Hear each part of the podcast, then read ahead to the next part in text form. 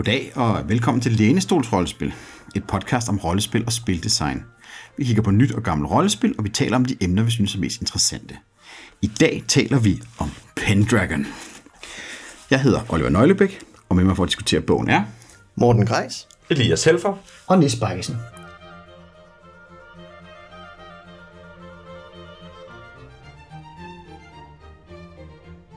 Ja, og lad os starte ud med at høre lidt om øh, baggrunden, Morten.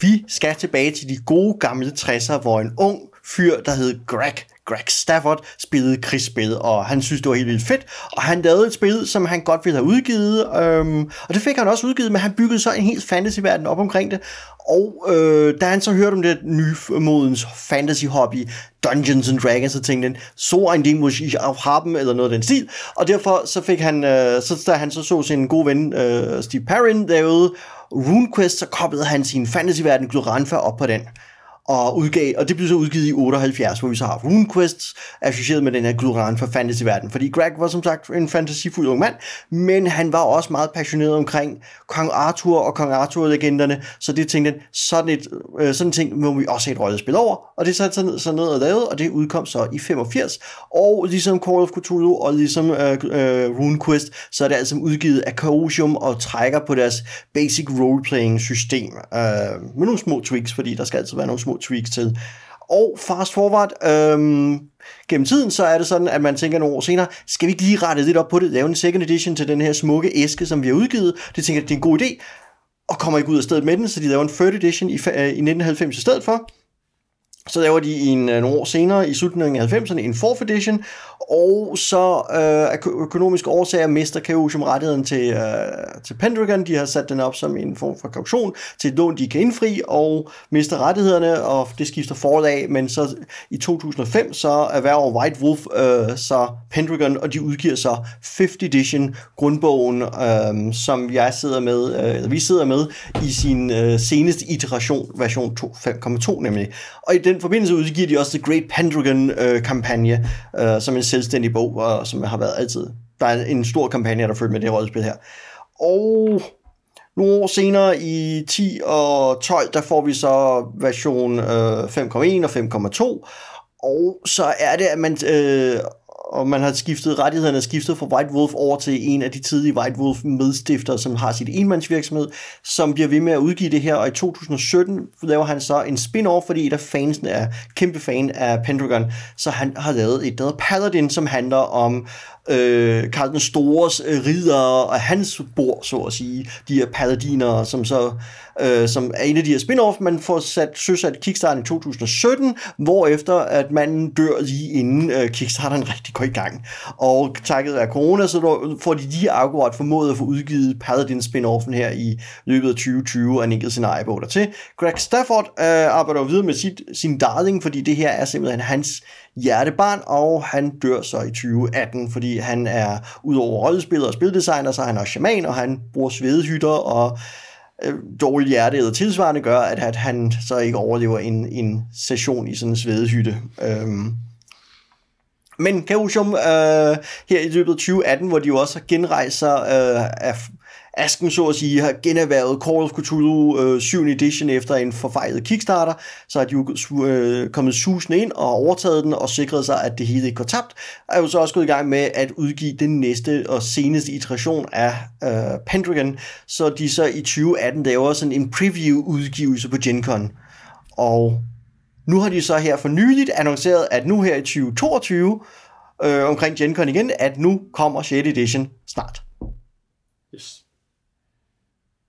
Og så er der lige en ting. Øhm, fordi det her øh, allerede tilbage i 80'erne, så er det her, øh, får det hammerende gode anmeldelser. Det er simpelthen top 10 og top 50 af alle rollespilsudgivelser, når man så ser sådan nogle lister, og det gør for eksempel, at Dungeons Dragons henter en inspiration, eller et af de, de udgivelserne gør. Gazetteer nummer 7 øh, fra 1988, The Northern Reaches, har et passion-system indbygget, øh, som er sådan et add-on-mekanisme for, hvordan at særlige sådan personlighedstræk påvirker karaktererne, og de sådan, du er sat op som modsætningspar, så man kan være generøs, skråstrej grådig, og så kan man på en skala fra 1 til 20, så kan man agere derefter. Som er 20 stjålet ud af Pendragon. Men det er vist også en af de eneste gange, det er det, har taget noget sådan så åbenlyst ud af Pendragon. Tak. Elias, vil du øh, følge op med, øh, hvad man rent faktisk sådan, øh, skal lave i det her spil? Ja, det vil jeg gerne. For vi er tilbage i, øh, jeg tror med jer omkring om 400-500 stykker i teorien, eller Øh, vi er tilbage i gamle, gamle dage, øh, dengang da kongen hed Uther Pendragon, øh, og hvor Arthur er en lille knø, som endnu ikke har trukket øh, sværet ud af stenen. Og vi er alle øh, unge øh, væbnere, som står lige for at skulle øh, slås til ridere.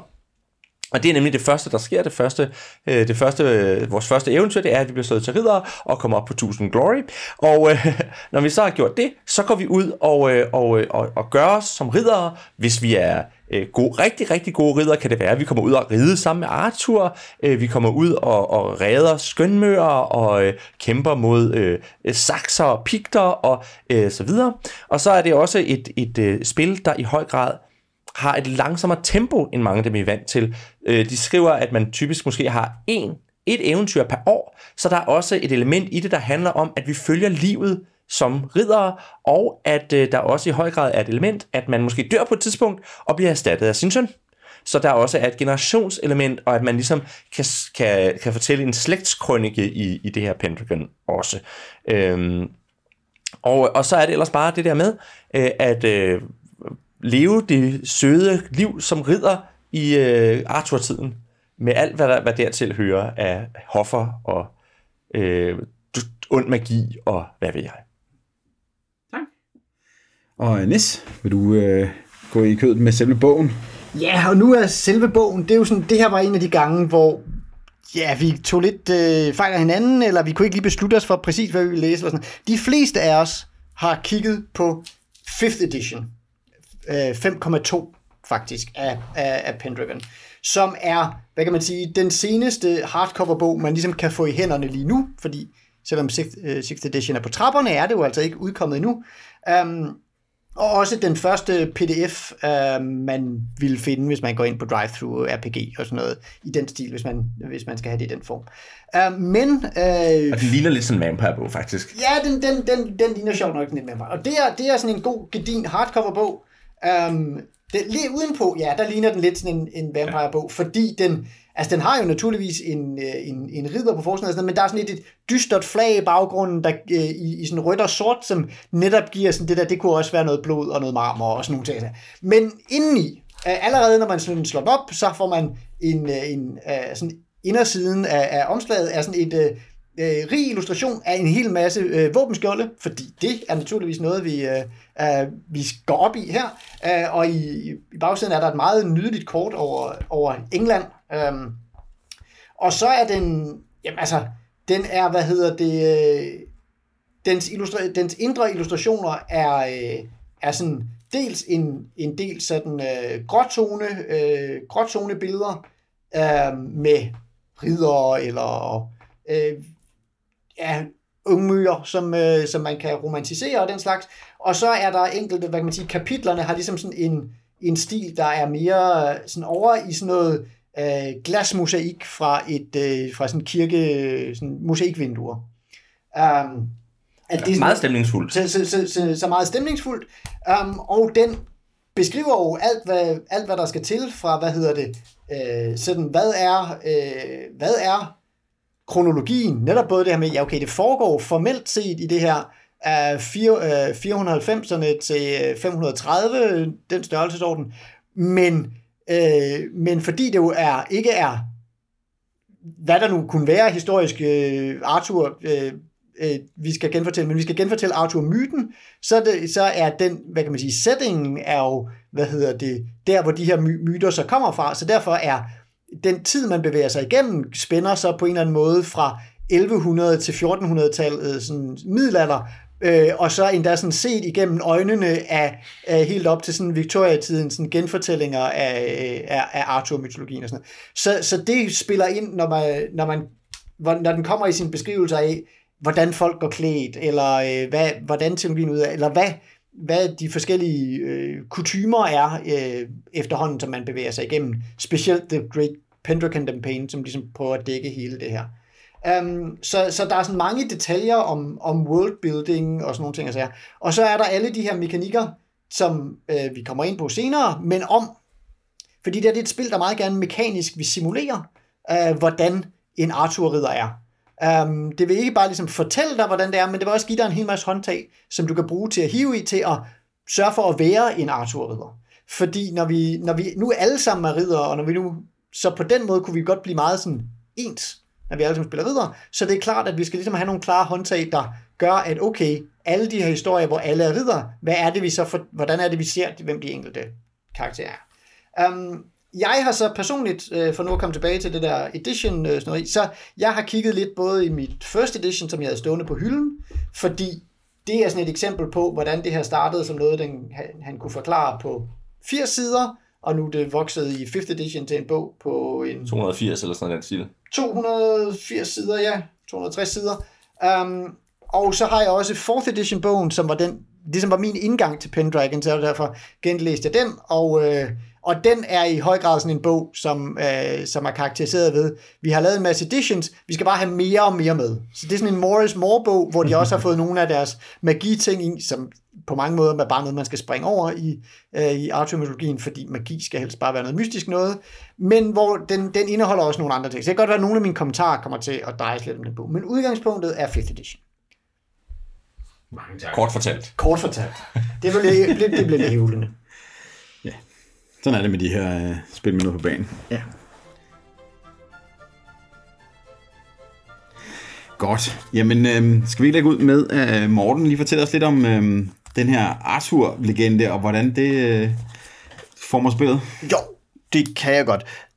Men først og fremmest skal vi jo kigge på Dungeons and Dragons, fordi at den er jo ligesom målestokken. Dungeons Dragons har udviklet sin egen fantasy og genre simpelthen, som jo øh, spejler sig ned i alle andre rollespil, og vi kan præcis ikke snakke andre rollespil, uden at altid være nødt til at reflektere det over i D&D på det ene eller den anden måde.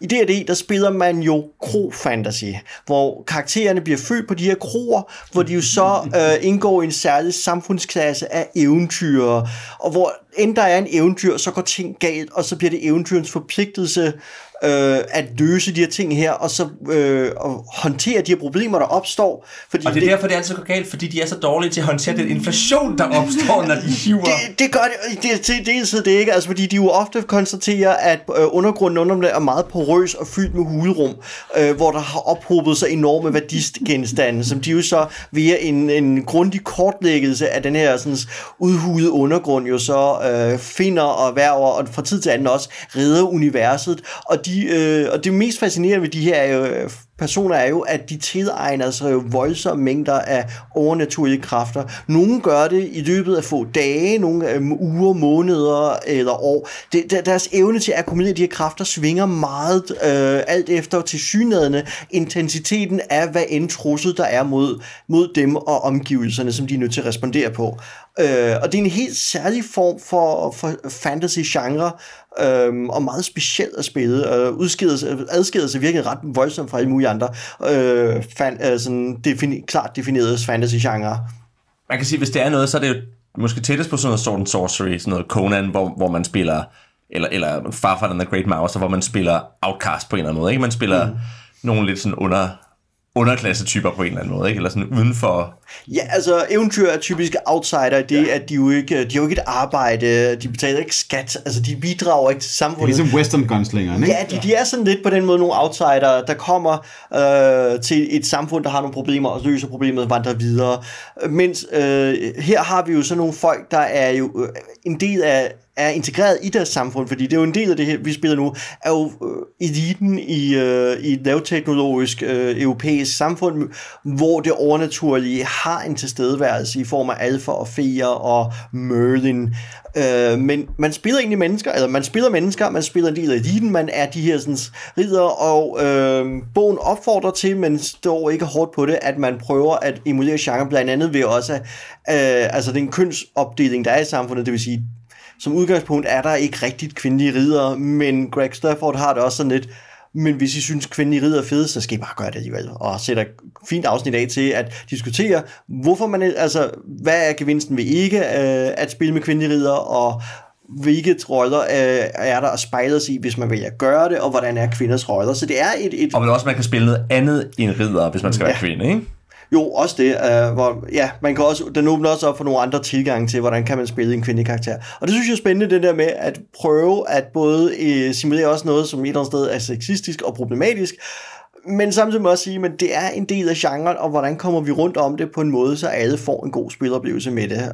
Um, og nogle gange også må sige, jamen så skal vi måske bare prøve, hvordan det er, at der ikke er nogen kvindelige ridder i vores kampagne. Ja. Fordi vi rider, og, og, det, det, lidt, og det ligger jo lidt op til, at de ridder skal drage ud og bekæmpe nogle overnaturlige væsener, og være romantisk forelsket i skønmøger og deres øh, herre, dins herres adelsfuger og sådan nogle ting. Så det, det er et meget forsøg på at genskabe og simulere øh, middelalderens og hele vejen op til 1800-tallets øh, forskellige former for ridderromancer.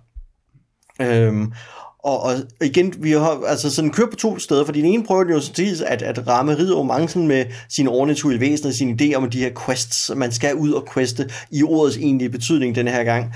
Øhm, man skal ud og gøre sådan nogle ting, men, men det vil også godt prøve stadig at forankre det i en form for middelalder i det, at vi jo prøver at ligesom sige, vi er i England, vi er i en specifik tidsperiode, vi er også i den tidsperiode, som den bliver typisk afspejlet i middelalderromancer, det vil sige, hvis man kigger på øh, malerier fra øh, middelalderen og renaissancen, af for eksempel bibelske scener, så vil man ofte se, at uanset hvor langt tilbage i tid de her ting foregår for eksempel bibelske scener, så er folk altid iklædt nutidigt, eller malerens samtids tøjdragt. Mm, øhm, og det, det er lidt ligesom øh, den der Night-film med Keith, uh, Heath Ledger. Ja The, A Night's Tale. Night's Tale, hvor de jo også danser til moderne musik, men et eller andet sted giver det mening, fordi at riderne på det her tidspunkt danser jo til deres samtids moderne musik, så giver det også mening, at man i filmen viser for publikum, der skal se det her, hvordan de danser til moderne musik.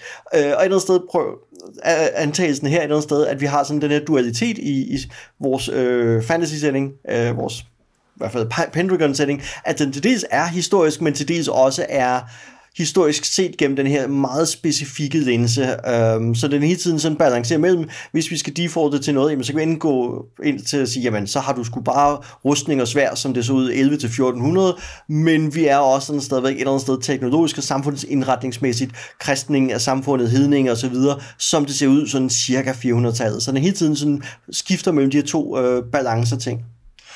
Og der kan man sige, det, altså, på den ene side betyder det jo også, at man har licens til at gøre rigtig mange ting, fordi det er, det er ligesom defineret på forhånd, at det er en, det er en kunstig skabt forestilling om en, en verden.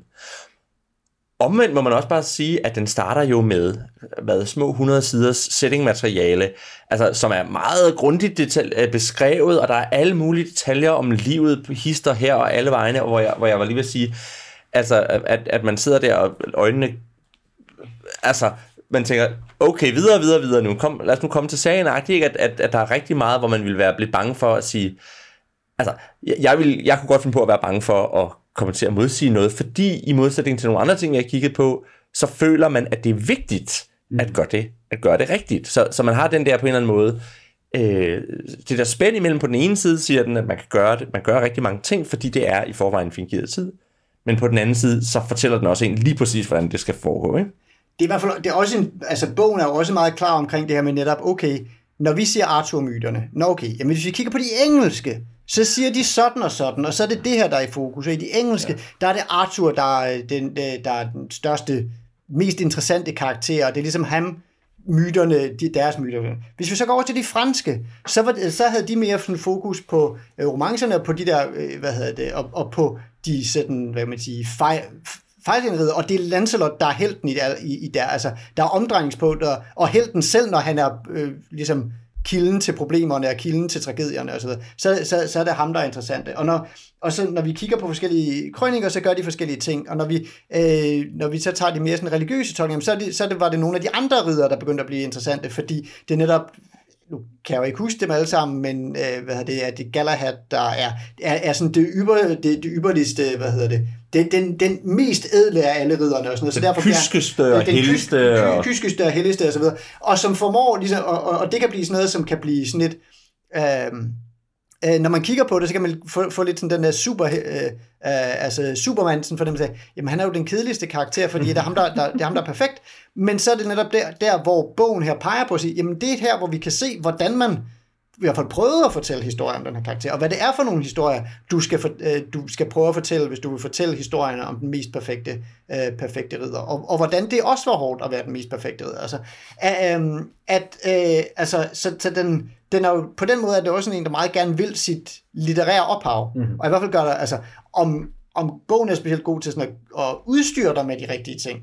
Det synes jeg godt, man kan diskutere, øh, øh, hvad hedder det, men den vil i hvert fald gerne pege dig i de retninger, og sige, hvor den har hentet tingene fra.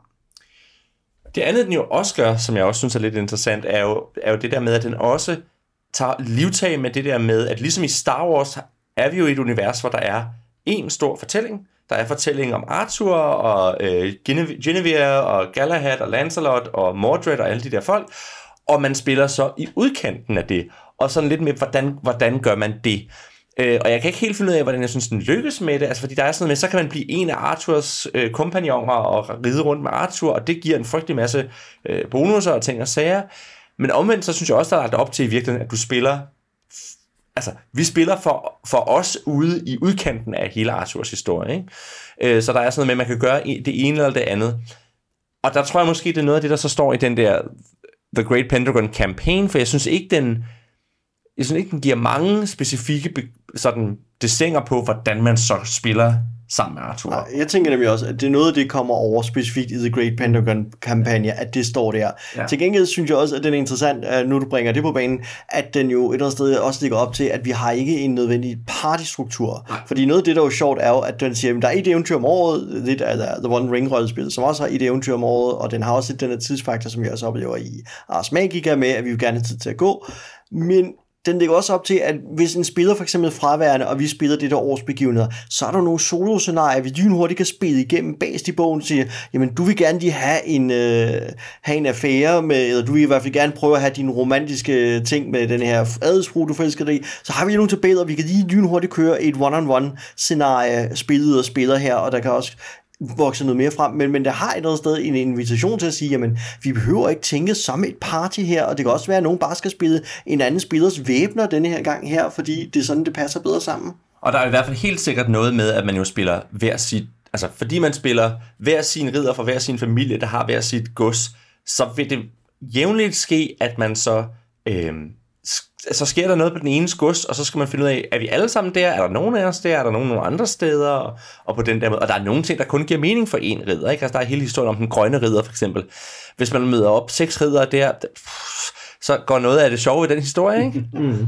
Jo, og, og rigtig mange af øh, scenarierne, øh, specielt, det er jo sådan noget, det jeg godt kunne lide ved min 4th edition bog, det er, at den har mange øh, sådan, scenarier bag. Men mange af det er jo kappestrider mellem, ja. mellem dine ridder. Altså selv når vi er et party, så er vi alle sammen på jagt efter den samme fehest, eller vi er nu alle sammen med i den samme turnering, og sjovt nok er der nok kun en af os, der kommer til at få, øh, hvad hedder det, fruens gunst øh, der, der til sidst og så videre. Så, øh, så, så der er sådan enormt meget PvP-rollespil i det, i, sådan indbygget. Um, Ja, og så kan man sige, at det, det er jo ikke PvP på den måde, at, at vi er dødsfjender, men det er PvP på, PvP på den måde, at vi er... Øh, vi, vi er mange, der gerne vil have de samme gunstbevisninger og, og, og sådan hævde os at have den samme glory på en eller anden måde. Ikke? Så ja.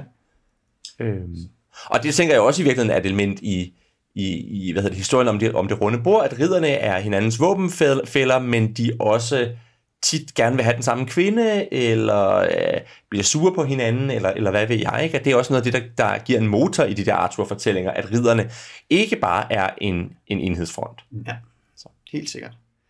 Noget andet, som jeg synes, det var meget sjovt til, ligesom det, det sidste emne, det er, det er jo romancer, og en, en ting, der både sådan ligesom spilmæssigt opstår her undervejs. Det, altså det, det er både sådan begrebet romantik, er ligesom en, noget, der opstår i, hvad kan man sige, i fiktionen er det noget, der opstår, og hvad kan man sige, i øh, meta, eller sådan udenfor i spillet, er det også ligesom noget, hvor man skal tage stilling til. Og det synes jeg, den er enormt god til ligesom igen at i talesætte det her med, at ja, romantik får folk til at gøre fjollet, og det giver nogle øh, historier, og det skal I bare spille ind i. Altså det skal man ligesom bare tage på sig og sige, ja, det her er nogle historier, hvor min ridder øh, er u- gjort ukampdygtig af, at, hvad hedder det, af, at han, den kvinde, han gerne vil have, har, vil, vil, har, har ikke vil sige noget til ham, og han kan, ikke, han kan ikke gøre noget ved det. Og det er det, der har slået dig ud af, af det hele. Og det skal man bare spille ind i, i stedet for det sådan at sige sådan, hey, burde jeg ikke kunne tage mig sammen nu, når de kommer ind? Men nej, det kan du ikke, du skal bare sidde og græde nu.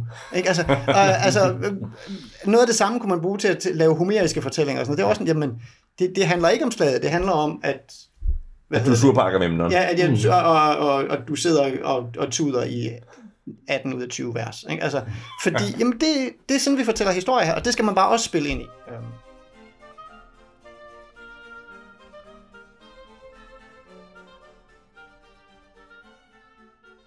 Jamen, øh, nu har du allerede fået din, øh, din, din følelser op, Nis, så øh, vil du ikke øh, fortælle, hvordan spillet håndterer øh, de store følelser Jo. sådan mekanisk? Det vil, jeg nemlig, det vil jeg rigtig gerne, fordi det er noget af det, jeg synes, det er, er gør Pendragon spændende. Mm.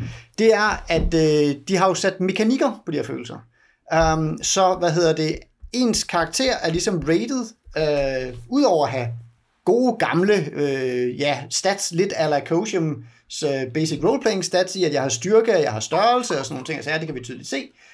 Um, og, og den slags fysiske stats, så har vi også alle mulige personlighedstræk um, som også er rated fra 1 til 20, um, øhm, men er sat op i sådan nogle øh, par.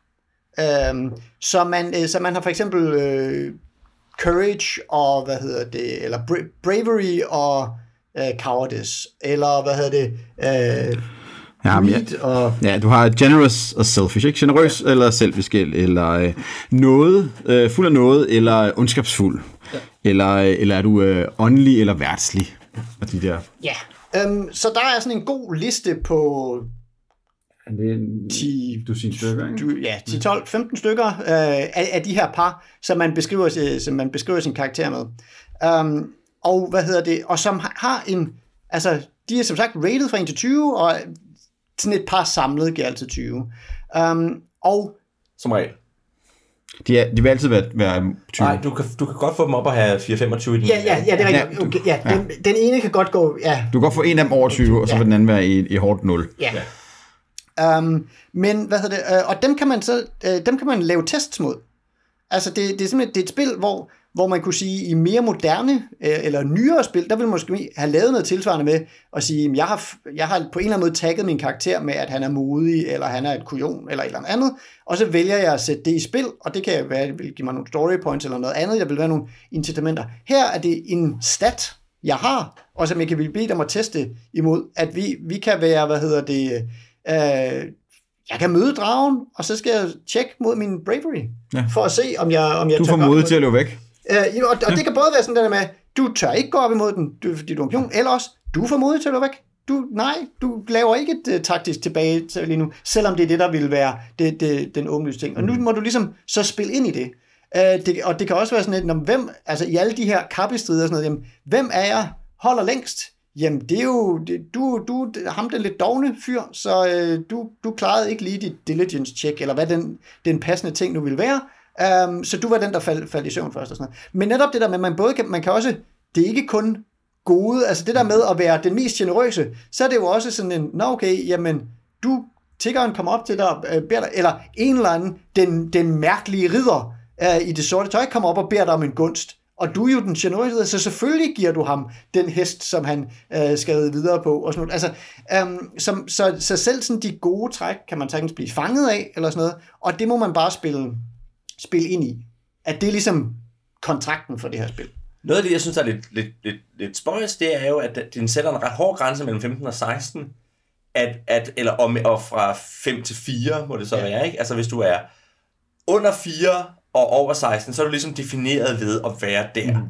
Og inde i midten, så er der sådan en grå masse, hvor de jo nærmest siger, at hvis du, hvis du har imellem 5 og 15, så skal du ikke nødvendigvis rulle den der, den der stat.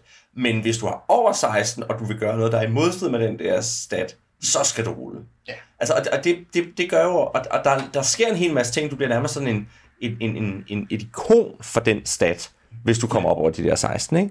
Og det, det, det øh, jeg synes, det er sådan lidt, lidt spøjst, men, men det, gør jo, og det betyder jo også, at, at øh, i Dungeons Dragons kan det godt nogle gange være, at du vil gerne være sådan, du ved, du vil helst ikke have noget, der er alt for lavt. Det vil du faktisk gerne her. Du vil gerne, for du vil nemlig gerne have nogen, der er helt op og bong ud, ikke? At det er ligesom, du Men, vil der, gerne... er også, men der er også fordel ved at, at være, være kendt, ikke? Jo, jo, præcis. Det er det. Nå, men, men, men det er det, og der, der er fordel ved at være den generøse ridder og, eller den modige ridder, eller hvad det nu er. Ikke? Der er fordele ved at have noget, der er helt deroppe at ringe. Mm-hmm. Ja, og så tror jeg også, der er en praktisk ting. Hvis du, hvis, øh, den skal, bruger skæringsgrænsen for at sige, hvornår bliver det reddet, øh, vigtigt nok at rulle, ikke? Altså, hvornår er det her så bærende, at du kan bedre miste kontrollen med dig selv, så at sige, at blive din følelsesvold. Og hvis vi skulle teste ved, ved, ved, alles, øh, altså ved alle værdier, så ville vi rulle terninger rigtig meget, mm. og du vil være ret meget ude af kontrol med din karakter. For mig er det bliver det sjovt at sige, at der er nogle få områder, hvor jeg har så ekstreme dyder, at jeg har stor risiko for at være i min følelsesvold i forbindelse med den dyd. Øh, og det er derfor, at jeg kan vælge at når jeg som spiller siger, at jeg ved sgu ikke rigtig, skal jeg gøre A eller B, så kan jeg vælge at teste og og vurdere, hvad jeg vil bruge resultatet til. Ja. Eller bare fanget af omverdens billede af, hvem du er. Ikke? Mm. Sådan et, når man, jeg burde løbe væk fra den her drage, men alle ved, at jeg er den modigste ridder øh, på marken, så derfor må jeg jo gøre noget ved det. Ikke? Det jo også en enormt spændende historie ud af det. Helt sikkert. Og, og, og øh, helt sikkert. Og det er jo også meget arturiansk, at du ved, Galahad er den, den kyske og, og, og hellige ridder, og Lancelot er den stolte og modige ridder, og så videre, ikke? Altså, at, at de er også kendetegnet ved nogle få af de der... Og der er jo også øh, den, sådan, den, den modpolen til, at, at, at det, man ruller på, den, kun når, når den er ekstrem, det er jo, at det er jo et flag spiller sætter jorden og siger, jeg har valgt at være den kyskeste ridder i verden, så nu vil jeg gerne fristes af nogle, øh, af nogle skønne omfruer, ikke? Altså, øh, at det ligesom også kan styre det i den retning, hvis det er det, du gerne vil, ikke? Det er jo også en, en guide til spillet om, hvornår det er interessant at rulle de her ting overhovedet, ikke? Men det har bare den, altså fordi og det tror jeg, hvis det, hvis det nu havde været et andet spil end det her, så ville man have valgt nogle af dem, som man satte flag ved, og så var det det, man rullede, uanset hvor de lå. Fordi der er, noget, der er noget spøjs ved det der med, at du ruller dem kun, når de ligger der, hvor du altid vil hvor du, hvor du som regel vil lykkes med, med rullet, ikke? Altså fordi du ruller ind til 20, og så skal du rulle under. Og det vil sige, hvis du skal op og have, over, have 16 eller derover, så er det meget sandsynligt, at du, du klarer dit rull. Mm.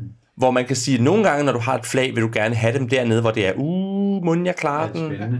Altså. Altså, det, det, det kan du have ret i, at, at sådan kunne det være, hvis man vil have flag. Men man ruller dem nu også nogle gange sådan rent, som for eksempel det der med, det, der kan sagtens være en, som en del af et scenarie, okay, den her kappestrid, som sagt, der ruller vi alle sammen, uanset om man er den mest standhaftige ridder, eller om man bare er sådan på det jævne med det der, så er det alle sammen, det det tjek, vi bruger til at finde ud af, om vi nu klarer, klarer mm. den her mm. ting. Um, så, så på den måde kan de komme i spil uh, for alvor. Men det er rigtig nok, den der med, når man har sat det som flag, jamen så er det ligesom, så er det også definerende typisk. Men det tror jeg, det er jo så også lidt der, hvor, og det var en snak, vi, vi havde lidt indledende og så videre, hvor jeg jo sådan, i mit hoved, kalder jeg det her simulationistisk rollespil. Um, og det gør jeg ud fra, at det jo ikke en simulation af sådan en, en den rigtige verden, som det er. Men det er netop et spil, der prøver at simulere hvad hedder det, uh, Arthur-mytologi ved hjælp af sine mekanikker. Mm-hmm. Uh, fordi det netop prøver at sige, det, det er i mekanikkerne noget af den her kontrol over, hvad du gør og sådan noget ligger, i stedet for at det ligger, hvis det var mere narrativistisk, så ville det i mit hoved netop være mere flag, som jeg kunne aktivere og sige, hvornår har jeg lyst til at fortælle den her historie mm. om, at jeg er den modigste ridder. Jeg har sat flaget på en karakter, så vi, har alle sammen, vi er alle sammen enige om, at jeg har, har lov til at hive i det, men det er stadigvæk mig, der ligesom skal aktivere det, hvorimod at i den her mere sådan simulationistiske tankegang, øh, så, er det, så er det noget, der ligesom, når du, når du først engang har sat flaget, så siger spillet, at du skal gøre det. Altså så syger spillet, at du skal gøre det, fordi det er en del af simulationen af, at det er sådan, din ridder er. Um, og altså, om man behøver at bruge sådan de, de, de ting, men, men altså, jeg tror, at det har både haft noget at gøre med den at det her spil er stadigvæk, har stadigvæk tydeligt sine rødder helt tilbage i den måde, man lavede systemer på i 85, da det, da det ligesom voksede frem. Der er ikke sket noget sønderligt med de mekanikker, uh, i de mange editions, det, det har været igennem. Um, og så tror jeg netop også, det har været, været sådan, det ønske om at sige, jamen jeg vil gerne, jeg vil faktisk tvinge folk til at spille næste historie. Og jeg har så også oplevet, når jeg har spillet det, at det faktisk har en fed effekt, hvor jeg har andre personlighedsmekanikker, har jeg ligesom oplevet folk det der med, jamen, det vil man gerne, jeg vil helst ikke påtvinge noget af spillet, men her er kontakten så klar, når man går ind til det, at man ligesom tager den på sig og siger, jamen okay, jeg er sgu for modig til at gøre det, jeg gerne vil. Altså, at det, at det er sådan helt, hvor, hvor der nærmest skulle magi til at få en til at blive påtvunget den slags i andre spil, så i det her spil, så har man ligesom indgået den kontrakt fra starten. Og så kan man sige, så, du har ikke snakket så meget, men der er også de her passioner, som også er sådan nogle bestemte drives, man har. Det kan være kærlighed til nogle bestemte, til sin familie, eller sin hustru. Eller had til sakser. Had til sakser, ja lige præcis. Øh, og som jo også spiller op i det. Til gengæld må jeg bare også sige, og nu, nu sidder jeg her med, med, med, med karakterarket, hvor der så er personlighedstræk, og passioner, de spiller meget godt sammen. Og så er der nogle skills, og nogle, som, som kører på det andet system, og så er der nogle ting, som er klar med et dex-check, og hvor du snakker om det der med den der en lidt gammeldags måde at designe på, ikke? at det minder mig i virkeligheden lidt om de første, den første version af Dungeons and Dragons, som vi kiggede på, hvor der er et separat system til alting, hvor jeg, jeg sidder og jeg, jeg læste, at jeg blev skrub forvirret over, hvornår man tjekkede hvad, hvordan, og hvordan de der ting hængte mm. sammen, ikke? fordi der er, der er forskellige systemer for det hele på en eller anden måde. Ikke? Og det, at det, øh, og der tænker jeg, hvis det havde været designet i dag, ville man rydde lidt ud i nogle af de der ting på en eller anden måde. Ikke? Og så måske bare sagt, så har vi kun passions. Og alting, alle checks skal være på en passion. Det ville man have, det ville man have gjort, hvis det havde været designet i dag. Ikke? Øhm, Ja, det, Ja, det, det kunne man sagtens havde man sagt skill plus passion, kunne jeg Ja, sagtens det kunne man også have gjort, ja. Så fordi, altså, hvad vi måske lige skal specificere, er, at systemet er jo, at man ruder sin 20-side, man skal rulle under sin evne, men så højt som muligt, og hvis man ruller lige på, har man en critical hit, som er 20. s- øh, som har, hvad der svarer til værdi af 20, ja, lige præcis. når man skal matche ja. sin modspiller, fordi hvis man laver et post-check, så er den, der ruller højst, men stadig klarer sin test. Så hvis jeg laver en crit, så svarer det til at rulle en 20'er, og du skal så prøve at rulle højere end det. Og det gælder også, øh, der er også noget med, at man får glory, det snakker vi lidt mere om lige om lidt, og der tæller det også, hvis man har en critical, så tæller det som om, man man har rullet 20, og det vil man gerne, man vil gerne rulle højt. Og det er så også der, hvor det der med at have over 20 kan være interessant, fordi det betyder, at man rent faktisk har hul til at rulle højere end, øh, end ting. Fordi det, det, man har i sit stat over 20, det er sådan en bonus, man har til sit resultat og sådan noget. Så Så hvis man, hvis man har 24, så ruller man en D20 og lægger 4 til. ja, sådan, sådan cirka. Ja. Men det noget af det rappe, det er, der er virkelig ikke mange modifiers i den forstand. Altså, der, der er nogle situationelle, nogle som GM's udstikker, øh, men der er ikke, som man nogle gange oplever, det er det, at så har jeg mit plus 2 svær, så har jeg mit plus 2 strength, så har jeg som en weapon specialization, som giver plus 1, og, men den giver mig så også halvandet angreb i runden, og Ja, helt sikkert. Så, så det er i virkeligheden, et, at det, og det er også det, det, virker meget som, at det er et system, der er meget fokuseret på de der, hvad hedder det, Det, det, det er klart de der passions og, og personligheds... Ja, det er personlighedstræk, om end det er, hvor, hvorvidt det, det er ens passions eller ens uh, personality traits. De, mm. de kører sådan lidt på, uh, på noget af det samme. Men øhm, ja. det, det er klart, der den fortælling, de gerne vil, vil lave mest. Og omvendt er det jo sjovt, at det for eksempel i det der statlag har helt har fjernet alt, hvad... Dels er det fjernet karisma. Øhm, det kunne man sige var oplagt med alt det her person. Det er også fjernet intelligens og visdom og alt det, det er fordi... Ja, og det synes jeg, der skriver de noget, som jeg, som jeg, jeg, jeg, jeg lavede lidt double take, da jeg læste, hvad det var, de skrev. Fordi de skriver, de har ikke en intelligensstat, for der er det så spillerens mm. intelligens, der skal tælle. Til gengæld har de udpindet, så man ikke selv kan lave sin karakteres personlighed. Og det, og, og det synes jeg på en eller anden måde, det clasher i mit hoved, det der med, at man siger, vi vil ikke simulere din intelligens, men vi vil godt simulere alt andet ved, dit, ved, din, ved din sindstilstand. Det, det, øh, det havde jeg det mærkeligt med. Men altså, Ja, jeg, lad nu det være. Ja, det, det, det synes jeg også var lidt et spøjst steg, og, i- og i, sådan, i mit hoved eller i praksis, så er det mere, mere været, jamen det er fordi, det kommer til udtryk i dine skills. Altså der, vi, vi ja. går ikke så højt op i, om du er øh, klog eller dum, men, men det kan, du kan udtrykke det ved, om du kan skrive og læ- læse og skrive, eller, eller om din klogskab er mere nogle praktiske færdigheder. Det, men, det, men det er jo også det, at, at, at spilpersonen, de øh, udvikler sig sådan organisk. Det er jo sådan et, et system, hvor at, øh, karakterudviklingen foregår via, via checks, ikke? Så det er jo også ud af en spillerkontrol, øh, meget af det der. Det er jo igen ikke et, et, et system, hvor du forudplanlægger din karakter. Du starter med en ung, ung knægt, som er sådan rimelig standard, og så ser du, hvad der sker med ham over tid, og hvad, hvad, hvad han kommer ud for, og hvad han bruger sin tid på, ikke? Og så er der også et aspekt, som jeg synes er lidt interessant, at der er religion er en faktor, og der er tre forskellige religioner, man kan have, så vidt jeg kan huske. Der er øh, britisk kristen, romersk kristen og øh, hedning. Mm. Og noget af det, der jo også er ved det, det er, at man kan være en, sådan en, en, en rollemodel for, hvordan man er som sådan en person her. Og det er forskelligt, hvad for nogle personlighedstræk, man vægter afhængig af, om man er den ene type kristen, den anden type kristen, eller man er øh, hedning, og for øvrigt også, om man er mand og kvinde, og sådan nogle ting. Og det synes jeg sådan set er, er rigtig fint, også det der med, at, det, at at der er nogle flag igen der med at sige, at jeg vil gerne vise, at jeg er den sande britisk kristne agtig ikke? Og, Jo, og, til, og tilsvarende er der også for chivalry som en kategori for sig selv. Ja. Um, og, det, og det giver nogle helt... Altså, det giver ridderlighed. Nogle, ja, ridderlighed. Det giver nogle rent mekaniske bonusser, som igen er en del af den her simulation af, jamen når du er den mest, hvad hedder det, det den, den ædleste kristen, så er du sundere og raskere. uh, eller, eller hvad det nu, altså... og hvis du er en sand ridder, så klarer du dig bedre i kamp. Og, Ja, altså at bum, færdig. Sådan, sådan er den fortælling, vi fortæller. Så, så igen er det sådan en simulering, altså, vi prøver at få det ind i mekanikkerne, så, så det træder frem på en eller anden måde. Men, øh, men alle ridder, øh, de bliver målt på kun én reel skala. Alle de her andre nogle, det er jo personlige ting, man slås med, men der er én reel skala, som hver ridder må måles på. Og øh, Elias, hvad er det? Det hedder. Ja. Ja, og, og der er det jo sådan, at der er øh, en glory stat, som man opbygger altså stort set ved alting, man gør. Og så kunne man jo godt tro, at det var et andet ord for XP, men det er det ikke. Altså, øh, du får karakterudvikling, det sker ved, at når du så har, har ruller nogle checks, så får du nogle, nogle checkmarker marks ud for de skills, eller de, de traits, og så kan du udvikle dem. Glory derimod, det handler om din score. Det handler om, hvor hæder, kronet og vidunderlig en ridder, eller ikke vidunderlig, men hvor, hvor, hvor navnkundig du er. Anerkendt. Anerkendt, ja lige præcis. Og du får det for alle mulige ting. Du kan få det for, øh, for heldemodige bedrifter. Hvis det er en sådan en nogenlunde heldemodig bedrift, får du øh, 10 point, men hvis du har været i fare, så får du 100. Eller du kan da komme helt op og få, hvis det er legendarisk, så kan du få 1000 det er ligesom den skala, vi, vi, vi bevæger os på fra 10 til 1000, ikke? det er sådan cirka der, vi er.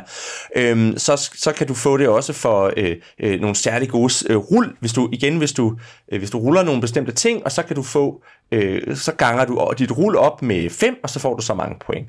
Der er også noget med, at hvis du tjener penge, så får du for hvert pund, op til 100 pund får du et glory. Over 100 pund, der skal du så have 10 pund for at få et, ikke? Så det er, det er noget med, at du kan ikke bare du kan ikke bare tjene dig til dem alle sammen. Du, skal også, point, ja. du kan ikke bare købe det, men du, du får noget for at tjene nogle penge, nogle point, og du, du får også nogle dividender på at, at, at drive dit hof. Og der er sådan helt mange begge små øh, med ting, der giver dig, øh, der giver dig glory point. Øhm, og, og, og det er så med til at opbygge legenden om, hvad du er for en ridder. Det spiller så også ind i den måde øh, scenariet, eller den rytme, der er i spillet, fordi det er sådan, at du har en sommerfase og en vinterfase. Det er jo fordi, at om vinteren, der kan man ikke andet end at sidde inde i sin store, kolde, mørke borg og, og skutte sig og drikke øh, varm vin og, og vente på, at det bliver forår igen. Og så når det er forår, så rider man ud og laver ting og går på opdagelse og, og, øh, og så videre. Så det vil sige, at, at, at tanken er, at du har et eventyr hver sommer, og så om vinteren, så har du noget upkeep og noget downtime og så videre. Du skal også lige hen til din, til din leash lord på midvinterdagen og ligesom genforny din, din, øh, din troskabsed og sladre lidt og så videre. Men ellers så sidder du derhjemme om vinteren og går ud på eventyr om, om sommeren. Og det betyder så også, at der er, noget, der er nogle ting, der sker hver vinter. Du ruller for, om du får børn. Du ruller for, om øh, du får noget ekstra glory, du, du administrerer ligesom din borg, og så videre, og så videre, ikke? Og der er ligesom den der frem og tilbage, og det har vi jo set før, ikke? Mouseguard har den, og øh, Blades in the Dark har den, men det er ligesom om, at rytmen er lidt anderledes her, ikke? At det, det er mere sådan, år, et år, der går sin, sin vante gang, og du bliver ældre. Du skal også rulle for, om du, om du bliver gammel og affældig og sådan nogle ting. Og, og på et eller andet tidspunkt dør du og bliver erstattet af din søn, og så får din søn så en tiendel af din glory, og så arbejder videre, ikke? Og så kan du ligesom... Altså, så der er den der rytme, som hænger sammen med det der glory. Hvor, hvor, hvor meget glory kan du nå at optjene, inden du dør? og så, øh, og så ellers videre der. Ikke? Og så det du selvfølgelig også gør, som jeg lige glemte, det er, at øh, hver gang du får en stor øh, glory høst, så skriver du det på dit karakterark, og så øh, er, du, er det også med til at skrive historien om din, om din karakter. Ikke? Og så står der på en anden side her, så er der character history, så skriver man dato, så skriver man, øh, hvad hedder det, hvad det er for en et særligt vigtig ting, der skete, hvor meget glory man tjente, og hvor meget man så var nået op på på det, på det tidspunkt. Ikke? Og det er jo også med til, at den der score bliver også med til at fortælle historien på en anden måde, end for eksempel XP gør i Dungeons Dragons. Man kunne jo godt på Dungeons Dragons skrive ned, jeg fik så mange XP, og det var fordi, jeg slæbte øh, Legions øh, skatte med hjem. Men det gør man egentlig ikke. Det kunne man godt have gjort, men det gør man her. Og der er også det, at fordi man, man spiller øh, børn af nogle karakterer, så ja. øh, aflagte karakterark har jo faktisk rent faktisk sådan en, en plads i spillet, der bliver, bliver nævnt på gang, man sådan skal samle dem sammen, respektere dem og have dem liggende der for de der afdøde ridere, som, som er forhistorien for, der er gået forud. Så det bliver lige pludselig sådan en... en det er din far og farfar. Det er det. Det, det, det er far, der ligger der og viser alle hans, øh, hans heder og ære, ikke? Ja. Jo, præcis. Ja. Jo, og, omvæ- og plus det der med, netop det der med, jamen, jo, du kan godt få en anden kar- karakter ind, altså hvis, hvis du nu er gået hen og, øh, og, og død inden, men, men der er sådan et, også et eller andet med, at, at, at det, du bør egentlig ikke spille en anden karakter end din, din søn, hvis, mm. hvis du går hen og det. Så, så det er også med til at, at skabe den der stemning af, at det faktisk er vigtigt at få, at, at, at få det der giftermål i stand, og, og man sådan lidt, fordi så er der også nogle regler, dels kan man jo godt gå efter det der romantiske med at få hende den rigtige, eller, eller man kan gå efter det, det store politiske kup med at få hende den, den rige, eller sådan men til sidst, så kan det også bare være sådan, ah, nu tager jeg bare hende der. Du skal bare have nogle gode hofter. Nu, nu, skal bare, nu skal bare have nogle gode hofter, og så skal vi ellers bare i gang, fordi der, jeg kan godt se, at jeg, jeg er begyndt at blive lidt affældt. ja, nu skal jeg altså have den der søn, og han skal nå at blive 15, inden jeg eventuelt stiller træskoene, fordi ellers så ser det skidt ud og sådan noget. Ikke? Og der er en, en mekanik, som jeg synes var helt fantastisk, som er, at øh, hver vinter kan du rulle for øh, at gå på kur, for, for kurmageri, og så kan du opspare, så kan du enten sige, nu tager jeg en her, eller du kan sige, nu opsparer jeg øh, succesfulde checks, og for hver succesfulde checks, du har, du har, kan du så få en bonus på plus 1. Og der er det sådan, hvis du vil have de rigtig gode øh, øh, koner, så skal du op og rulle 4, 28, og det vil sige, så er du nødt til at have 4, 8, 10 øh, checks i banken, før du kan få hende. Ja, så du bare danderet den der, der, der, der kunne du have haft en halv arving på den tid. Ikke? Hvad ligner det? Uh, Men til gengæld så får jeg to manners. ja. Um, så det er sådan en, det er sådan en sjov, og, og det, det her bliver spillet også meget sjovt, fordi det er sådan en sjov kontrast til, det er ikke særlig meget de der Arthur-myter. Der er, ikke, altså, der, der er masser af de der Arthur-myter, der handler om det der med at gå på kur, eller gøre, gøre kur til nogen og sådan noget der. Men der er ikke særlig meget, mange af dem, der handler om at få klemt de der arvinger ud og, og, og passe gården derhjemme og sådan nogle ting. Altså. At, at, men, men det er så fordi, han gerne har ville lave det der historiske spil, og den der Great uh, Arthur, Great Pendragon campaign, hvor man ligesom gennemgår det historiske. Familiekrøniker, ikke? Familiekrøniken der. Ja. Og, og hvor man får udvikling. Og det er nu spurgte lidt der, om I, I forventede, at den vil fortælle noget om det der med, hvordan man spiller sammen med øh, Arthur og Mira. Det gør den faktisk ikke så meget. Det den kampagne gør, er mere at, øh, at hive ind igennem det, det, dels det der komprimerede historiske forløb, og dels det med, at fordi, fordi vi jo starter, øh, når Uther går på kongen, det er faktisk, altså det er jo før, at det runde bord er blevet etableret. Det er før, at ridderlighed rigtig er blevet en ting endnu. Så når man starter med at spille, så at for eksempel det der med at få en chivalry bonus for sin ting, det er ikke en ting. Fordi der er ikke noget, der hedder ridderlighed endnu. Men pludselig bliver det en ting, og nu skal vi pludselig til at, at følge de her normer. Og så lidt senere kommer Guinevere og indfører det her romance noget. Så nu skal man også til at indføre det. Altså, at det er også sådan, det, altså det er virkelig altså det, som de der gør, man, har, man er ikke så meget med i deres historie, det er mere, de, de kommer og kommer og presser de her nye normer ned over en, som man spiller ind i. Og, og det, det er faktisk det, der sådan er det sjove spil, at man behøver ikke så meget være med i deres historie, fordi de kommer der med deres sådan, verdensdefinerende magt, og siger, nu er det det her, der gælder. Nu er det fandme vigtigt, at du øh, plukker nogle roser til hende der kone, ja. og så står man der. Nu ved jeg, hvorfor det du synes, det her det er så godt, øh, Nis. Du elsker også Crusader Kings, og Præcis, det er jo, det, det er, er jo Crusader Kings, det yes. her. ja, det er netop Crusader Kings, det RPG. Og hvis man ikke ved det, så Crusader Kings er jo sådan et computerspil, hvor man vælger en eller anden no, adelig, og det kan være helt op fra kejser til små baroner, og så følger man deres slægtshistorie, og, og, og så kan nogle gange risikere man, at det er ens øh, vattede søn, der, der, der får magten, eller en fætter, eller et eller andet. Det kan man ikke altid styre. Nej. Så, ja. Men ja, det er, det er præcis det, øhm, som ja, jeg, jeg, ja. ja. Men jeg synes også, det er, det er interessant det der med, at man, man har den der glory-konkurrence med de andre spillere, ikke? Altså, jeg skal fandme have flere glory points på den her ridder, end din far havde, fordi han havde mange, men jeg vil stadigvæk have flest, ikke? Ja. Og så lige pludselig så regler nogle andre, så nu, fuck, jeg har lavet en knæk, der er vildt god til at tæske folk, men nu er det bare ikke godt nok at tæske folk, nu skal jeg bare også kunne lægge på damerne på den rigtige måde. Fuck, det havde jeg ikke lige regnet med. Jeg kan sagtens se det sjove i den der, øh, den der konkurrence, der ændrer, ændrer sig under fødderne på en, fordi den bliver målt op på en, på en, på en, på en skala, som... Ja. Og der er også noget, der er noget, der er noget fedt ved også at have et spil, der tænker på tids, en tidshorisont, mm. som er Øh, så veldefineret, og som er lidt længere, for jeg synes, jeg synes tit, man ender netop med de der kampagner, hvor når man kigger tilbage, så tænker man, ah, vi har i virkeligheden kun spillet en kampagne, der har varet tre måneder i indgame tid, og der er sket alt muligt. Vi er gået fra bundeknægtet til, til uh, level 20 wizards, ikke? Og, jo, og verden omkring fik ikke ligesom tid til at forholde sig til en. Nej, nej, altså, at, er det der, hvad man ligesom måske havde inde i spillet, men det er også sådan det der med, og så står man pludselig kigger rundt på verden og tænker, at man bliver lidt disconnected. Og, og, og selvom det føles sådan lidt, lidt fjollet og akavet i forhold til Arthur-mytologien og den slags, at man netop hele tiden er tilbage af Pasgården, så er det med til, at man netop føler, føler at man sådan kan se, hvor man er henne i, i den der proportion. Men, men jeg synes nemlig også, at, at hele det der øh, jord under hårene på ens hest der, det er med til at forstærke de der flawed hero-idealer øh, med, med ridderen der. Altså fordi, ja, ja, det er nemt nok at prøve at spille en perfekte ridder, hvis du er i en verden, der kun er øh, perfekte quests, men når du også er nødt til at passe gården, og sørge for, at, at øh, dine, din børn har noget at spise, fordi der er bønder, der er opfører sig åndssvagt, og sådan ting, så, men, så er det lige pludselig en helt anden, altså der er nogle spændinger, der opstår der, i, i at have det der fundament af, mudder, ikke? Øh, som jeg synes gør det enormt spændende på en anden måde.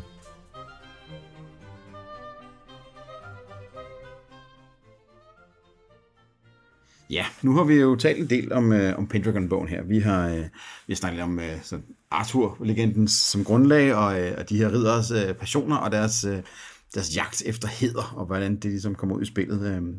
Men øh, hvad synes vi så om det? Ja, altså man kan sige, det, det, det er mig, der har pitchet det til gruppen, mm. og som det forhåbentlig er blevet, altså, så synes jeg ikke, det her det er tofu. Altså det her, det er, det er et rigt måltid øh, for mig. Det er meget specifikt krydder, det vil jeg give dig det, det, er ret meget, det, det er meget specifikt krydder, ja. Um, og og der, er, en- der er en masse ting, steder, hvor det, hvor det er akavet og lidt dumt og, og lidt mærkeligt, og men, men det har, for mig har det været en fornøjelse, hver gang jeg spillede det, jeg vil bestemt gerne spille det igen, um, og det kan bo, altså, og jeg har oplevet det, det er ikke et spil, der, selvom det er ikke et spil, der kun virker, når man laver det der generationsspil. Man kan også, man kan godt sætte sig ned og bare fortælle, på mange måder noget, der sådan er mere pure end Arthur, ved, ved at få lavet nogle helt konkrete ridder, og så se, udsætte dem for et eller andet, der ligger sådan der i, sådan på det der grænseland, hvor det, hvor det begynder at være sådan, er det en fe øh, ridder, vi er imod her, eller er det bare en rigtig dygtig ridder? Eller er den her hjort, vi jager, er den i virkeligheden et, øh, et mytologisk væsen, eller ej? Altså, sådan, altså, hvor man får den der mystik ind, øh, og, og, og, og mytiske magi, men uden at, det sådan, uden at man nogensinde behøver besvare det spørgsmål, og uden at man, man sådan rigtig... Øh, og, og uden at det rigtig behøver sådan være centralt, om, øh, om det var. Men altså, øh, og, og, det, og, og bogen er sådan rimelig fyldt med sådan oplæg til det, og også hvordan man, øh, hvordan man forklarer det. Det er jo fusionstilgangen til magi Det- i virkeligheden. Ja, ja det, det, det, er meget, det er meget ligesom funktion, og meget, altså, de er også, den øh, tilgang kunne du også vælge i uh, In a Wicked Age, eller sådan noget, ikke? Altså det der med, vi behøver ikke helt forklare, hvad det er, der er bare en mystisk guddom derude, som vi er bange for. Og sådan noget. Den, øh, og, og det er der, hvor no, nogle af bøgerne sådan fejler lidt, hvis jeg begynder at lave magiregler og sådan noget i Pendragon, fordi ja, han har ikke brug for det. det, Men det nævner jo Greg Stafford jo så også, at man bare skal se bort fra den udgivelse, fordi Ja. ja. det er fjollet at spille med magi. Altså det, det synes han heller ikke selv. Han skrev den, fordi nogen vil give ham penge for det, ikke? Og der er også noget med det der med, at i Arthur-legenden, der er magi mystisk, og, mm. og der er noget af det, der er guddommeligt, og noget af det er hedensk, og, og man forstår det ikke helt, og Merlin er altid sådan lidt farlig, og, og så videre, ikke? Så, så helt sikkert. Og, og men, altså, så, så man kan sagtens få noget ud af bare en enkelt oplevelse. Men, øh, og det bliver faktisk nærmest, det bliver nærmest et helt andet spil, hvis man pludselig laver det, øh, eller hvis man laver det der generationsspil. Fordi så, bliver man, så får man det der mudder under hårene, som, som du var inde på. Så man skal lidt have taget beslutningen inden, om man vil det ene eller det andet. Det er ikke så nemt nødvendigvis lige at, at skifte, og, og hvis man laver generationsspillet, så skal man arbejde lidt mere for at få den der mystik ind senere hen. Det skal man måske gøre sig bevidst, når man går i gang med det. Jeg var stærkt fascineret af den. Uh, altså, jeg har jo for ingen sådan købt den, fordi at, som jeg nævnte tidligere, så, uh, så når man ser lister over sig rollespil, så bliver Pendragon nævnt igen og igen, uh, medmindre det er nogle ynglinge, som er for unge til at huske, hvad god klassisk rollespil er. Men, men den dukker op igen og igen på lister. Uh, og derfor måtte jeg jo så også have den og læse den, og nu fik jeg endelig taget mig tid til rigtig at sætte mig ned og læse den, og jeg var dybt fascineret til dels, fordi det er en ret speciel bog at sidde og læse, fordi det jo virkelig virkeligheden er, øh, hvad vi jo ikke så meget så meget ind på, en Game Master bog. Det her er jo ikke en regelbog for spillere, det er ikke en players handbook, hvor spillerne skal læse noget i virkeligheden. Det her det er en bog for Game Masteren hele vejen igennem, og så kan spillerne spørge, hvordan forholder vi os til det, og så håndterer Game Master det. Øhm, og det synes jeg i sig selv er en interessant ting. Så er der Passion-systemet, som jo også er, er vældig spændende, og som jeg kendte til indirekte, fordi jeg stødte på det via Dungeons and Dragons, skal til 7, Northern Reaches. Um, så, så jeg var sådan igen, hmm, det er interessant, fordi det er sjovt at se, når spillere bliver tvunget til at, at spille karakter i deres følelsesvold, uh, at jeg ikke som spiller siger, så vil jeg godt spille vred. Ikke? Det, det er mere som spiller for at vide, nu er din karakter vred, det er du nødt til at spille efter. Ikke? At, at der er sådan nogle ting der. Og så det, hele det der format omkring øh, generationsskift og domænedrift og, og den her lidt mytiske verden, synes jeg jo også er dybt fængende, så, så det øh, var igennem bogen her, for at det også sådan lidt, hmm, kan jeg få fat i The Great Pentagon Campaign, fordi jeg fik da lyst til at spille det her. Det her var en bog, øh, som, hvor jeg fik lyst til at spille det her øh, og kaste mod de første eventyr. Så, så jeg, jeg er, altså, jeg kan godt forstå, hvorfor den får så positivt omdømme, og jeg er da meget fascineret af det, og ja, og må konstatere, at jeg bliver nødt til at vente til 6 edition, før jeg kan få lov at købe The Great Pentagon, fordi den PT, hvis kun er som print on demand, men det er en anden snak. men jeg kan også købe en print on demand, men... øhm, så nej, jeg er, jeg er meget positivt stemt. Jeg er spændt på en dag at sætte mig ned og prøve at spille det, og, og spille det her sådan meget sjove system, fordi det er så meget Game Master system, så alle skæve systemet skal bare sige, jamen jeg er Game Master, det, uh, I skal ikke tænke over det, og så bare rulle tegninger. Ja, altså, øh, jeg synes også, det er super spændende. Jeg synes, de der øh, personality traits der, hvor man ruller, er enormt spændende. Sådan benspændt, rollespilsmæssigt også, altså både som spiller og som spilleder og, og om det. Jeg kunne godt, jeg kunne godt se det sjovt i at, tage det system. Måske vil jeg nok øh, sådan lige strippe det ud og light det lidt op i forhold til, øh, sådan, så det ikke er så tungt og gammeldags, som det er for at kunne spille det. Ikke? Øh, men altså, jeg vil jo rigtig gerne bruge den her ramme til at spille noget sådan mere hjemligt middelalder, i stedet for at tage det ud af den der Arthur-kontekst, som egentlig ikke siger mig ret meget de er meget sjove, men, men jeg synes ikke, det er spændende. Men prøv at spille nogle danske ridder, som, som har nogle store følelser omkring holstener, som I er pistræt af. Ikke? Altså, og, og vi er tvunget til at skulle tæve nogen, fordi de har sagt noget grimt om din søster og sådan nogle ting og sager, på en måde, som du ikke vil møde i andre spil. Øh, kunne være rigtig fint til os at lege med de der store følelser i den. Man kan spille Valdemarerne og... Jamen det er altså, ja. jeg, jeg, jeg, jeg, var så uheldig, at jeg kom til at lytte til et podcast om øh, Valdemar Atterdag, mens jeg læste bogen. Og The Great Atterdag Campaign kunne jeg sagtens se det sjove i at spille hele vejen, øh, som den Danmarks genskabelse, og øh, indtil han blev øh, Valdemar den onde og sådan ting og sager. Det kunne, øh, kunne være bomben. Jeg sidder og, øh, så til gengæld og tænker, at, at øh, jeg kunne godt tænke mig at lave en, en, en, sådan en, en bastard-version, som, hvor man tager noget af det her, og så noget af The Song of Ice and Fire, eller, eller bare flytte det til den verden. Altså ikke fordi, øh, altså jeg kunne også godt se mig selv spille det i, i, i, øh, i Arthur-land, øh, i, i, i Arthurs Storbritannien, eller hvad hedder det, det hedder det jo ikke, England, øh, men, men der er noget ved det, så, hvor, jeg, hvor, jeg, hvor jeg godt, altså hvor jeg, hvor jeg, hvor jeg synes, der er noget med Westeros, og, og noget af det, som Martin gør godt, er det der med at, at lave det der øh, skisme mellem på den ene side idealerne om at være den rigtige ridder og den rigtige øh, lady og den rigtige alt muligt, og så realiteterne, at man i virkeligheden er lidt doven og lidt kujonagtig og lidt hvad man nu ellers er. Ikke? Altså det der med, at de tror alle sammen, at de skal være de store riddere, men selv dem, man tror er de rigtig store riddere, altså hvad ved jeg, Jamie Lannister er i virkeligheden, bliver først en rigtig ridder, når han holder op med at kunne slås, og sådan nogle ting der, ikke? Øh, hvor, hvor, der, hvor der er lagt noget ind i den setting, og ikke fordi det nødvendigvis skal være Westeros, men bare den der type, nu laver vi et land, hvor der ikke er noget ballast, og hvor vi har den der bevidsthed om, at der er, der er det der dilemma imellem på den ene side, øh, hvad vi hvad der er idealerne, og hvad der så rent faktisk sker. Det synes jeg kunne være, kunne være rigtig sjovt. Men også det med, at folk fanger deres passioner. Ja, altså, det, ja, synes jeg og det er de også. Ja, den, den, den fanger rigtig mange af de der uh, niveauer på, på, med den samme mekanik på en rigtig fin måde. Ja, og så skal man så have nogle intrige-mekanikker og sådan nogle ting, som, som er lidt mere, ja. Og altså det, du foreslår der, synes jeg faktisk ville være en rigtig god idé, øh, specielt fordi, som du selv gjorde opmærksom på, så den her Arthur-mytologi kan godt være lidt svær at få på, og spillet kan godt lægge op til, at den skal du være have rigtig godt styr på, for at, at spille det her rigtigt.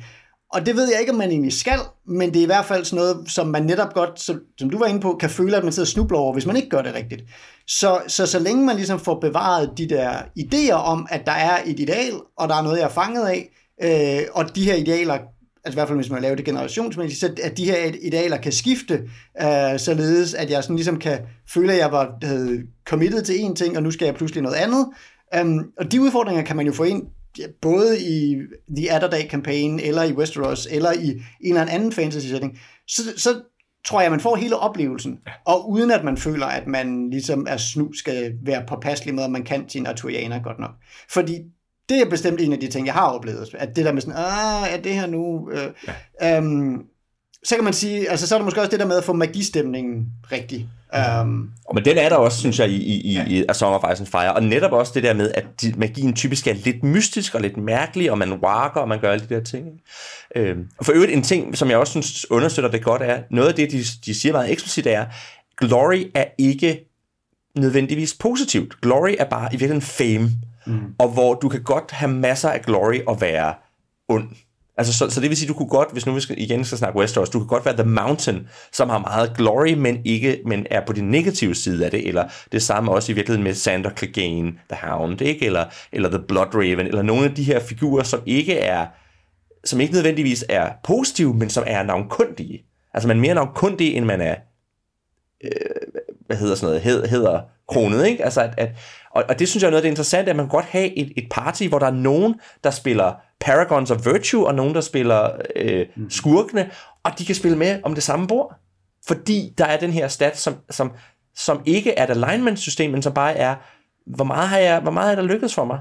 Øh, og det synes jeg, det synes jeg sådan set er rigtig interessant. Og så kan jeg rigtig godt lide det der med at have en progression, som er, hvad hedder sådan noget, ortogonal på, på, på karakterudvikling, men som, siger, som, som giver mig noget at spille efter. Ikke? Det synes jeg, det, altså, så det vil jeg rigtig gerne have i flere systemer på en eller anden måde. Ikke? Så. Men derudover så tror jeg, jeg vil få svært ved at nå at spille. Altså fordi du skal også spille ret mange sessioner. Hvis du skal have et eventyr og en vinter, og et eventyr og en vinter, så, så skal vi hurtigt op i en 30, 40, 50 sessioner, før du kommer mange generationer igennem. Og det ligner et langt rollespil, men jeg har en idé om, at nogle scenarier måske kan være hurtigere, end man regner ja. med. Når jeg kigger på intro-scenariet og tænker, hmm, hvis det intro der, det ligner noget, jeg kunne spille på en eftermiddag, og spille en vinter efterfølgende, og så begynde. Jeg tror alligevel, man kan nå... Ja. Øh... Ja. Altså, man, man kan cirka nå en sæson per ja. øh, spilgang. Og der kan man sige, at jeg spiller typisk, tror jeg, nogle, nogle, nogle eventyr, hvor det giver mere mening, at det ene eventyr har det andet, hvor der måske er lidt mere stop imellem her. Ikke? Ja. Så mm. anyway. Men øh, bestemt interessant.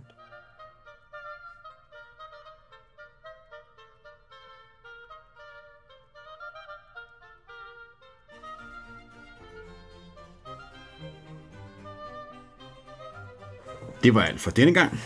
Hvis du vil kommentere på dagens afsnit, eller bare gerne vil sige hej til os, kan du finde os på lænestolsrollespil.dk.